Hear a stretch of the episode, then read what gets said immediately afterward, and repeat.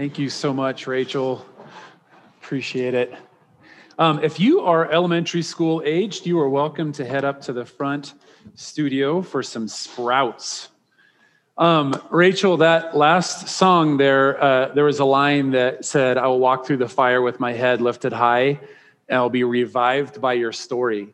And uh, um, it was interesting. Nicole's family, every, every year for Christmas, gives the family our Christmas gift is a trip a destination trip somewhere over Fourth of July, and and so we we went to Destin, Florida. We're out on the beach, and it's always over the Fourth of July week, weekend, somewhere in there.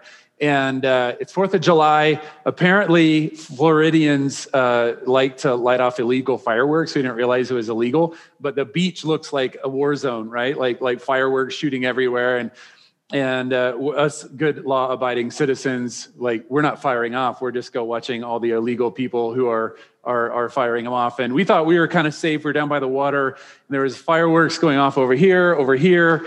Ocean out here it's just it's beautiful right? And and all of a sudden uh, these people over here uh, they must not have like stabilized their aerials and all of a sudden it tipped over and it shot a big aerial right in the middle of all of not all of the grandkids but half the grandkids and it like exploded on them and they're like screaming and and you know like holding body parts and and stuff like that. So you assume the worst we just run over there right? And this is such a proud dad moment. Like i can i throw you under the bus? It's our anniversary. I get a pass today right? I felt like a good dad because Nicole said, I saw the fireworks going off and I'm like, oh, and me being the dad, I'm like, kids. I was like, yeah, I'm a man, right? Um, but anyhow, uh, we we run over there and like, I can't hear, I can't hear. I'm uh, there like that, and it, it, it just in the in the in the moonlight, like it looked like a lot of blistering. You know how it looks kind of waxy and stuff, and um, and so anyhow we're like like blood and and tatum is can't hear and and the other kids couldn't hear either. And so we're like quickly running them up the beach and you have to walk up these stairs. And i'm like medical emergency move out of the way. And all of a sudden i realized there was this little old couple like walking down the stairs.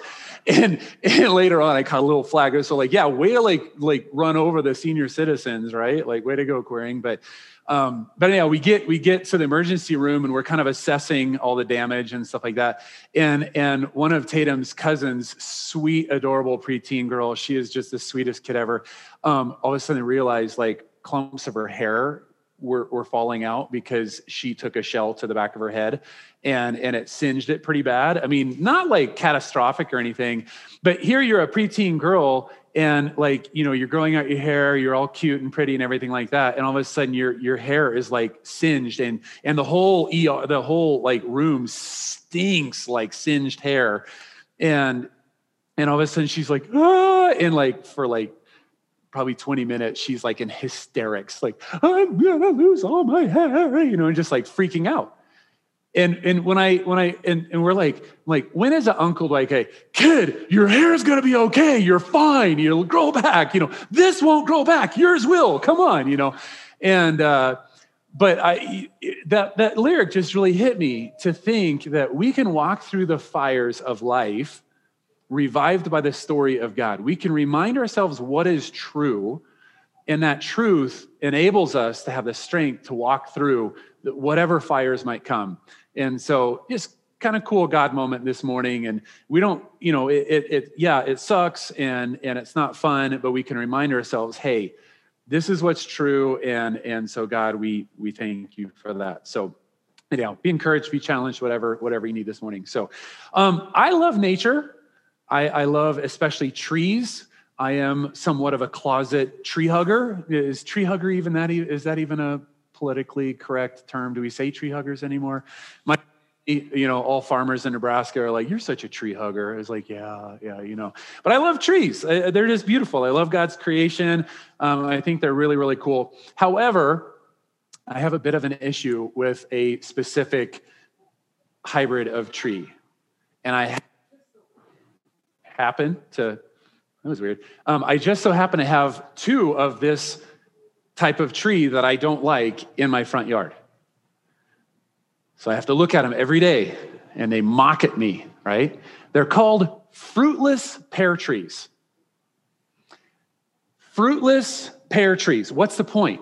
Right? It's almost kind of like they were sitting around and all the trees are like like identifying and like, what kind of you? I'm an apple tree. Oh, sweet, that's cool. What are you, I'm a pear tree. Oh, uh, I want to be a pear tree too. Okay, that's cool. And then after like a season, hey, you don't have any pears. Well, okay, just get another season, no pears. Uh, and finally, after a couple seasons of like not even producing one pear, they're like, oh, one, one, one tree goes, we're fruitless pear trees. And all the other like, yeah, that was awesome. We're fruitless pear trees. Like, what's the point, right? How can you be a pear tree if you are a fruitless pear tree? You don't even give one pear, right? Now, I know that there's probably scientific, genetic uh, explanations for this, but you get my point, right? Like, why can't we just call it a, a whatever tree instead of a fruitless pear tree. I don't, I don't think they earned the right to be called pear trees, even fruitless, right? That's where we're going to see James go today in the next section um, in, in the book of James. Now, I just want to, from the get go, I want to just give a little bit of a, a warning, right? For some of us this morning, our religious church background, this is going to be a hard passage because it's maybe been misused, abused towards us. Maybe we have used it on others. And, and so I, I want to approach this with a massive amount of humility, of openness, and of caution. Okay.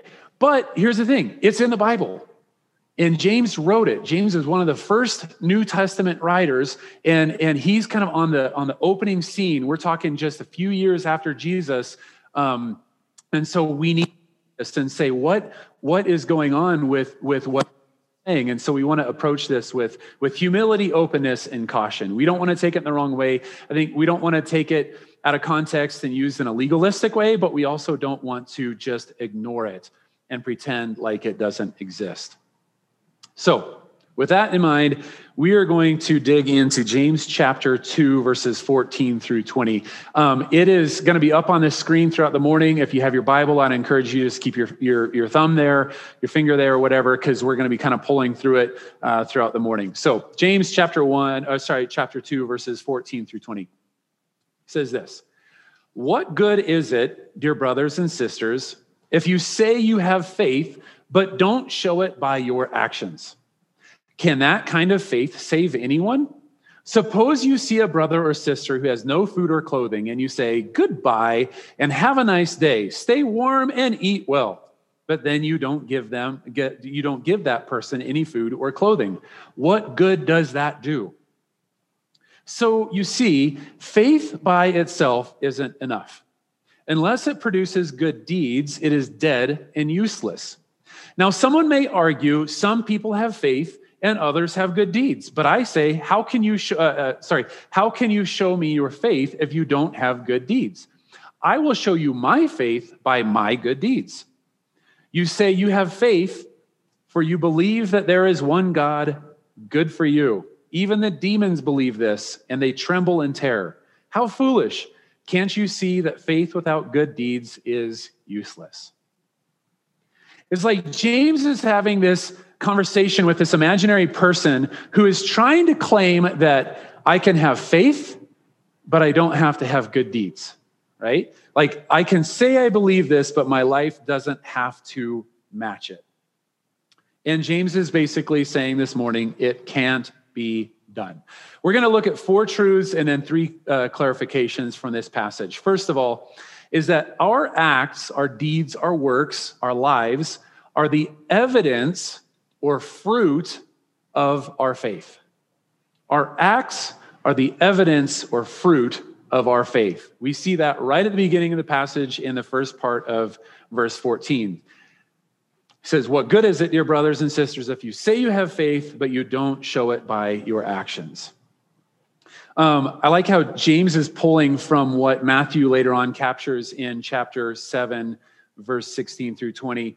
Matthew says this You can identify them, these, these people, that is, by the way they act. Can you pick grapes from thorn bushes or figs from thistles. A good tree produces good fruit, and a bad tree produces bad fruit. A good tree can't produce bad fruit, and a bad tree can't produce good fruit. So every tree that does not produce good fruit is chopped down and thrown into the fire. Yes, just as you can identify a tree by its fruit, you can identify people by their actions. Now, I know that there's a lot of truth to the saying, don't judge a book by its cover, right? Because all of us are coming from our own stories. All of us are, are bearing with us the marks of our journey, right? And so I might, I might, um, uh, show the wear and tear of a difficult journey, right? Um, I love the saying from Beth Moore where she says uh, basically something to the effect of don't wear uh, the scars of your past in, in, in uh, shame or embarrassment, but instead wear them as a badge of honor of what Christ has done in your life. And so sometimes we we we bear those marks of of our past, but they can be a, a symbol, a story, a way to tell the story of who Jesus has, is and what he's done in our lives. So we don't have to hide our, our pasts, right? And so sometimes I may, oh, you you look like a terrible person, whatever. Well, you, you're right, I used to be, but now I'm redeemed by Jesus and I'm loved by him and I'm, I'm on a journey being transformed by him, right? And so we can't always judge a book by its cover. However, here the Bible is saying that you can tell a tree by its fruit. The outside is often evidence of what's on the inside. How we act reveals what we really believe. I can say I believe this, but if I act completely a, a, contrary way, I don't really believe what I say I believe. I need to look at my actions to reveal what my actual beliefs are. Which leads us to, to point number two. Just saying you believe doesn't mean you actually do. Um, on the first week when we kicked off our James series, I had Aaron come up and like, "Do you trust me?" Yeah. And he actually trusted me. He's foolish enough to actually trust this, right? And and he he followed around with blindfolded and he went through. He actually showed I actually believe you. But if he would have just said, nah, I'm going to go my own way. You say go left, I'm going to go right. You say go, I'm going to stop. You say stop, I'm going to go. What does he actually believe? He doesn't believe in me, right? And so his actions revealed what he really believed. James is saying that there's no uh, kind of evidence, if, if there is no kind of evidence or fruit, then do we really have faith? And if we don't really have faith in Jesus, how are we going to be saved? Because we are saved in Christ alone. I can say I'm a Christian, but if I live my life totally on my own terms, do I really believe in Jesus? Oh, yeah, I'm a Christian. I'm a, I'm a good person. I'm a good person, right? but then I go with what culture says or what my sinful, selfish nature says, or I basically do my own thing and, and this is my world, God just gets to live in it, right? Then what's my actual belief? That Jesus is the cosmic sugar daddy in the sky. He's the cosmic slot machine, right? Every now and then it's going to say a prayer and hope he gives me good things. Who's the real God in that scenario? Who's the hub of that wheel? I am. That was the original sin, and it's continued ever since. We live in a culture that has massively shifted away from what God has revealed to us in the Bible. I'm good, I believe, I'm spiritual, I'm this, I'm that. But what is it really based on? Who is the real God in that scenario? Instead, we need to listen to who God says He is. We need to, to go to his word. We need to, to, to listen to his spirit. We need to, to watch and observe at what he's doing and then join in. And if we really truly believe in that God, it's, it's going to show. Our fruit will reveal what we actually believe. What we do reveals our true belief. Third, James picks an example. He looks out the window of the synagogue or the house or wherever he's at, and he says, You want an example? Here's an example of what I'm talking about. Point number three how we care for people in need is the fruit or evidence of our faith. Like I said, James looks out and the streets are lined with naked and hungry people. I mean, as great as the Roman Empire was, it had some faults, right? The rich were really rich and the poor were really poor, and there wasn't a lot in between. And so you had just tons of people that were they didn't have enough money to buy even the the, the tunic right? Like the, the the undercloth the undergarment. And so they would sit out with maybe some rags covering them. And they don't have enough for food. And so they're just begging and crying out hey help me help me help me right? And then the rich the elite would just kind of be going by and like ah uh, blessings on you. I hope you're well fed. I hope you are fine clothing. Have a good day. Peace right and, and, he's, and he's pointing out what's happening right in front of them. What's really interesting is that the early church was renowned for how they cared for the people in need orphans, widows, sick people, outcasts. They, they, they literally, um, they would go to outside of these towns would be a, a, a trash heap and it would be smoldering, burning, rotting, festering disgustingness. And remember, if you know your Roman culture, is that children weren't really fully human yet. You had to become a, an adult male to be fully human. And so kids were possessions. If I didn't like you, I could take you out to the edge of town and kill you. You know, you talking to me, you talking to me, stab you, you're dead, right? Or I could just take you, if, if I didn't want a baby, I could just go take that baby out to the trash heap and just dump it out there. I don't even kill it, I'll just let it die on its own. The Christians were renowned for going out and they lived in the trash heaps. Why? Because they wanted to save these babies. And so you had all these babies coming from the trash that were left to die on their own, and they would bring them into their home and they would adopt them and they would raise them as their family. That is a picture of the adoptive love of Jesus. That is what the early church was known for.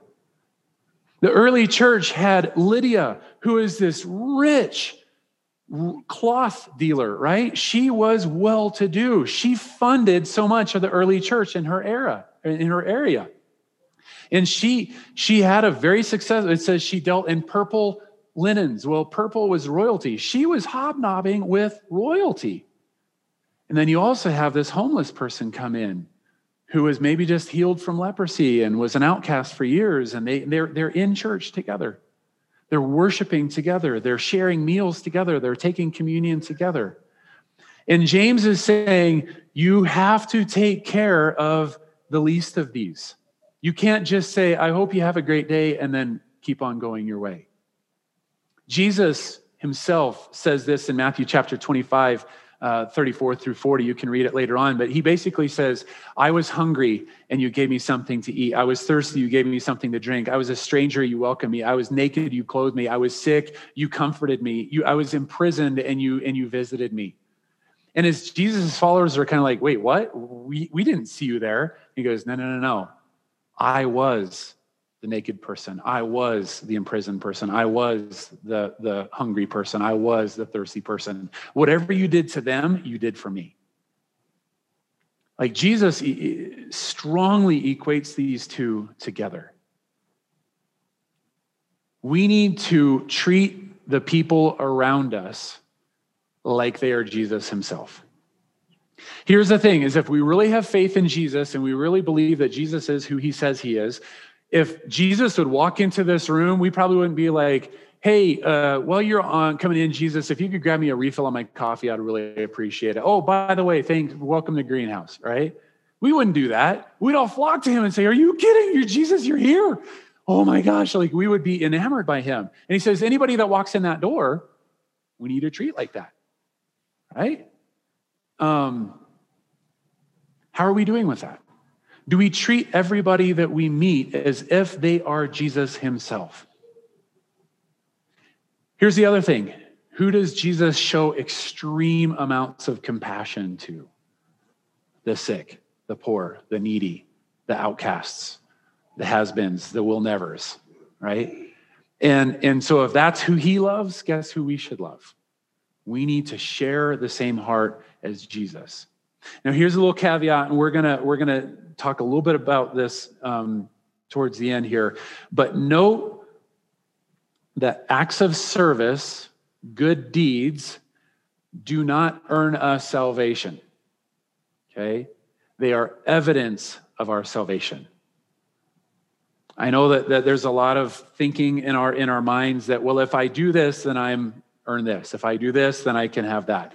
And, and it's kind of this earning wage, but instead, it being motivated by guilt or duty or selfish gain, we need to love because Jesus loves. He loved us that way, and he loves that person that way. So therefore, I am loved. I should share that love with who Jesus loves. Number four, faith without action is useless. Faith without action is useless. Again, he says we cannot separate our faith from our lives. Our faith should show itself in every other area of our lives. They're inseparable. Being a fruitless pear tree means that you're just a tree. You aren't a pear tree, right? To say I'm a Christian, but then not really knowing Jesus, following Jesus, surrendering to Jesus, relating with Jesus, and joining in with what Jesus is doing, if I'm not doing those things, then can I really be considered a Christ one, a Christian? A, a Christian means little Jesus or Christ one. If I'm not following him, getting to know him, joining in with what he's doing, can I really say I am one of his? I follow him? If we're following, we're following at a really far distance, right? James says that faith without actions is useless. Now, here's three clarifications that, that James gives. One is that real faith is not merely um, conceptual mental agreement. It's not just saying, yes, I believe that there could be a God. Yes, I really like a lot of what Jesus said and what the what the myths say he did, right? I love the idea of Jesus. I love the idea of, of a God, right? It's it's not just that. It's not saying, yeah, I believe that that could be. It means no, I am all in. I believe 110% that Jesus is who he said he is and that he did what he said he did, and that it means for us what he says it does. To be a follower of Jesus, to be a Christian, means that he is our Lord and King. So when we're evaluating our lives, when we're thinking about what I want to do today, what I want to do with my life, we don't just think through our own lens. We we go to Jesus with that, right? We surrender that to him and we say, it's not just a mental conceptual, oh, I like the idea. It's no, what does this actually mean for my life? Second is that real faith is more than just an emotional response. James goes for it. He says, Great, even the demons believe in Jesus. And guess what? They even have an emotional response. They they're terrified. They shudder. They shake when they hear the name of Jesus, right?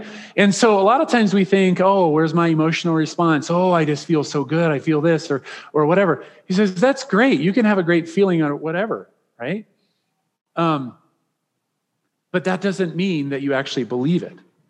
It doesn't mean that you've actually surrendered to that. He, uh, it's, it's crazy that he literally uses demons as an example of saying they know Jesus is real and they have an emotional response, but it's not enough to motivate them to surrender their lives to Him, right? And that leads us to the last clarification is that faith requires or means that it is an act of our will.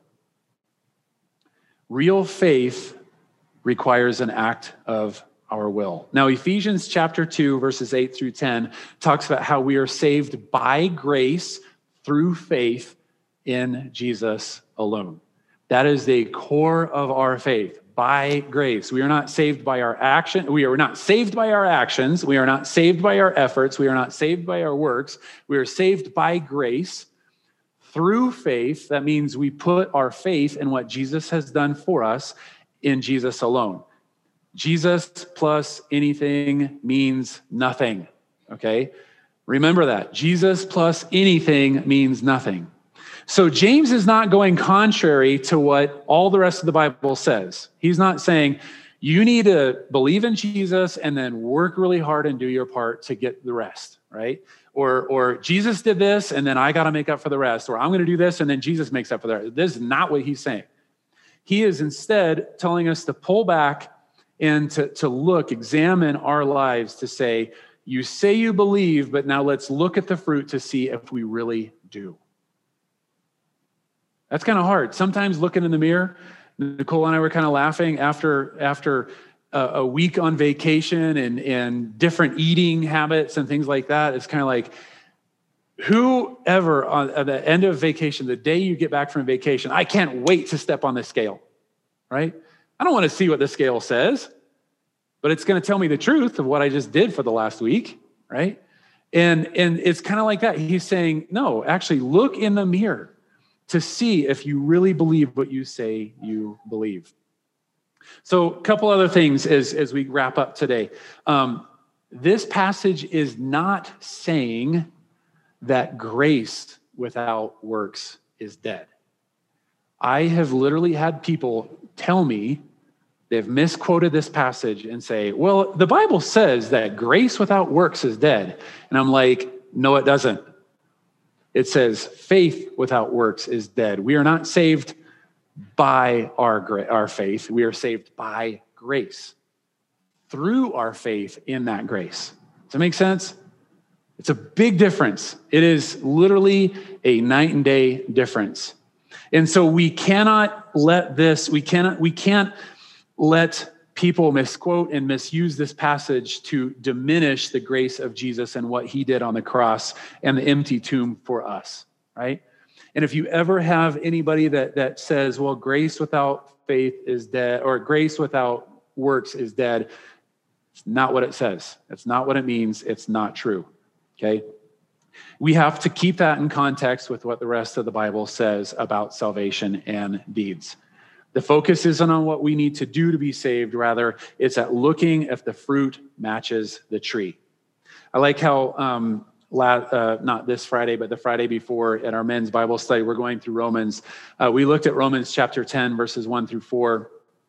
Paul says this Dear brothers and sisters, the longing of my heart and the prayer and my prayer to God is for the people of Israel to be saved. He just says, if I want anything in life, I just want people in Israel to be saved right? I want the religious people who think they know God but are completely misled to know God for real.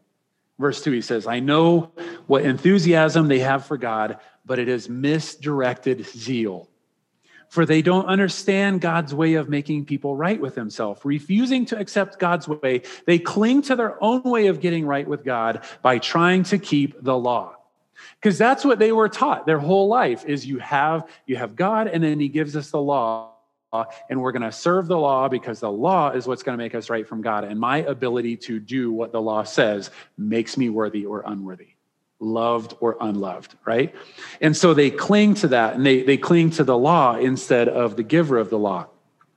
But he says um, for Christ has already accomplished the purpose for which the law was given. As a result, all who believe in him are made right with God. I love that. That is the hope. That is the good news of Jesus is that Jesus already won for us our salvation. And then our response is to put faith in what Jesus has done for us. We get a we get a just trust fall into his grace and his, his mercy and his love. But if we're not trust falling into that and we're still clinging to our old ways of, I got to do this, I got to do this, I got to do this, I got to do this, we're putting faith in ourselves. We're putting faith in the religion. We're putting faith in that leader. We're putting faith in something other than Jesus. And Jesus plus anything equals nothing. And then the last thing is to remember that we are all works in process. You might be like me and you're sitting there thinking, oh gosh, how do I know if I've done enough? How do I know if I have enough faith? How do I know? Because I still sin. I still struggle with greed or lust or anger or or or bitterness or or or whatever, right? Like I still am struggling with this. Does that mean I don't have enough faith? Does that mean I haven't I don't I don't have the faith that saves? Like how do I know? How do I know? relax. If you put your faith in the grace of Jesus, He's got you. He has got you. And now the rest of our lives is living out that transformation, living out that salvation that He has given us. It's okay. We're all going to continue to struggle with sin. We're all going to still struggle with old patterns, with old things that we've struggled with for years. God's grace covers that. Instead of like feeling this guilt and this shame and, well, I got to do better, I got to do better, I got, you know what? Surrender to Jesus. Let Him carry you, right? When He carried the cross, guess whose cross was that? That was yours, it was mine. And he carried that. He paid the price for those sins. And what we need to do is just go and surrender and just take that to him and just say, Jesus, I'm, I'm sorry, I'm, uh, but, but thank you for your love. Thank you for your grace. Thank you for your mercy, right? We're all in process together. So it makes life pretty interesting, right? Is that when we're in community, when we're in family, those those sharp edges kind of rub together and it kind of exposes some still some things that kind of kind of aren't aren't the greatest, but you know what? If we're a place of love and mercy and grace, then we can process through and help each other through that through that um, that whole transformation. So this week, let's examine the fruit of our lives. Let's look at what kind of tree that we actually are. If we don't see much fruit, let's uh, much fruit, let's step back and let's say, why don't I see more fruit? Why don't I see more peace and love? Why don't I see more fruit of the spirit, right? And and kind of look, what's stunting the growth of fruit in my life? Or if we step back and we say, I don't see any fruit, ask ourselves why. What is growing in its place? And then ask ourselves, have I really surrendered my life to Jesus? When I was a kid and over the years, to become a Christian meant that you asked Jesus into your heart. And it was, it was kind of like, hey, here's my life. Welcome in. This is my life, right? It was kind of the unspoken thing. But as I grew and I matured, I realized salvation is giving my heart to Him. It's not just opening up sections of it and letting him come in. It's literally, here you go, Jesus. This is all yours. There you go. That is what salvation is. That is what leads to freedom. That is what leads to the life that Jesus has called us to. The world doesn't need more fruitless pear trees. The, the world does not need more fruitless Christians. The world doesn't need more fruitless churches. It is in desperate need of followers of Jesus and churches that are filled with followers of Jesus who are bearing the fruit of the Spirit, who live that out in a loving, compassionate, hopeful, joyful way. That's my invitation. Let's look into this. Tuesday night, Thursday night, let's dig in right? Let's let's come ready to just kind of be vulnerable and share. And if, if we're struggling with something guess what? You're not the only one. Because guess what? I probably am too. And everybody else in the room probably is as well. So let's let's go to jesus this week and let's say god examine my life. What fruit do i see? What fruit am i not seeing? And what do you want with all of this jesus? Let's pray god we thank you so much for your love. God, I thank you for how you designed us not to just be ornamental, decorative trees on the side. We're not shrubs. We're not something that can just be tossed aside, but rather, God, we're something that should bear your fruit. God, you designed us to contribute to this world. God, you've given us gifts that this world desperately needs. God, I pray that if there's any of us this morning that need that encouragement, God, if we've been struggling to know why am I here? Why am I why am I here on earth? Why am I here in Utah? Why am I why am I in this job? Why am I in this neighborhood? Why am I in this family? Why am I with these friends? God, I pray that you would just show us your purpose. God, show us the need of your fruit in those situations. God, I thank you the fact that this is not a message of do more, work harder, be better, but rather, God is just surrendering to you and letting you do what only you can.